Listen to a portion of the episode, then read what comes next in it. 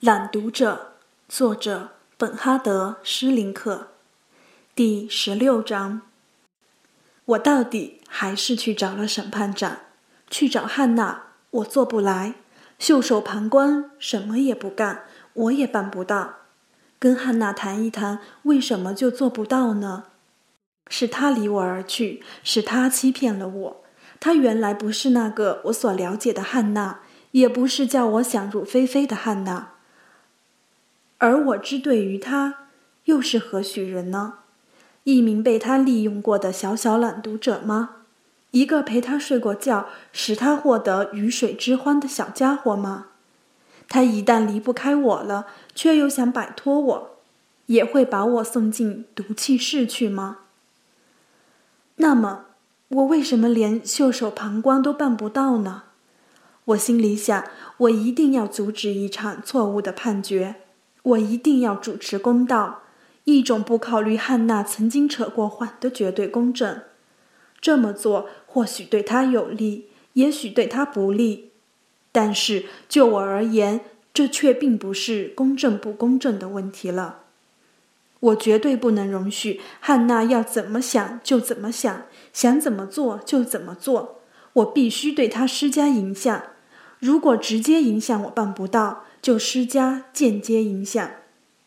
审判长也晓得有我们这个讨论小组，并且同意在下次开庭后与我谈一谈。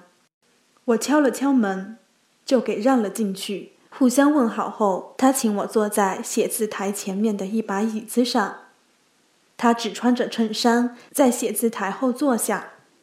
他那件法官长袍搭在椅背和椅子扶手上。他一屁股就坐在袍子上，长袍于是就拖在地上了。看上去他很轻松，像是完成了一整天的工作，自己也感到满意。他脸上不再有审案时那种烦躁易怒的情绪，换上了一副和蔼、睿智和善良的政府官员面孔。使人明白，原来他在法庭上是戴上假面具，把自己掩饰着的。他开始同我聊天，无拘无束，问这问那，比如我们的小组对于法庭审理程序是怎么想的，我们对于法庭备忘录将会如何处理，我们是几年级大学生，上了几学期课，我为什么要学法律，我准备什么时候参加考试，等等。他还告诫我说：“参加考试愈早愈好。”我干脆利落地回答了所有问题。之后，我又听他谈起了自己。他介绍了当年学习和考试的情况。他是样样优秀，按时以优异成绩修满各门学分，最后又及时通过了毕业考试。他热爱法学家和法官的事业。如果能从头再来一次，他还是会这么做的。窗子开着，我听得见下面停车场的声响，一辆车的关门声、引擎发动声，听得见那辆车开出去了，直到声音给喧闹的交通淹没。接着，我听见停车场空了，孩子们的玩耍吵闹声随之响起。时不时非常清晰地听得出一个名字、一句脏话或者一声喊叫。审判长站起身来和我道别，他说：“我如果还有问题的话，尽管来找他；如果学业需要咨询，也可以来问他。”他还说起我们小组对审判程序如果有分析评价结果，应该让他了解一下。我向空旷的停车场走去，顺便问了一个稍微大点的男孩子：“去火车站的路该怎么走？”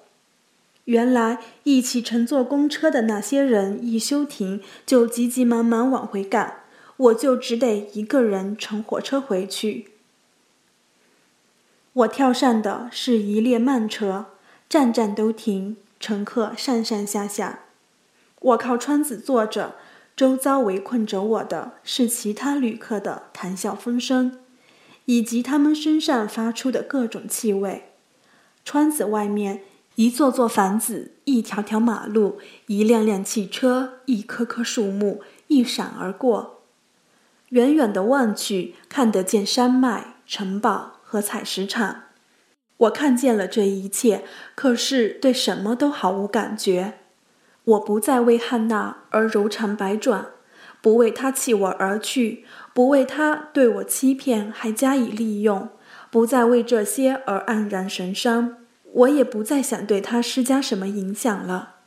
我心里还升腾起了一种感觉。我曾经带着一种麻木不仁追随过审判中的恐怖听闻，这种麻痹也左右了我这几个礼拜的感情和思想。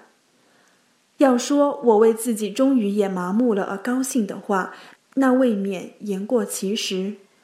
但是我确实认为这么做是做对了，只有这样，我才能重新回到我的生活里去，也才能继续生活下去。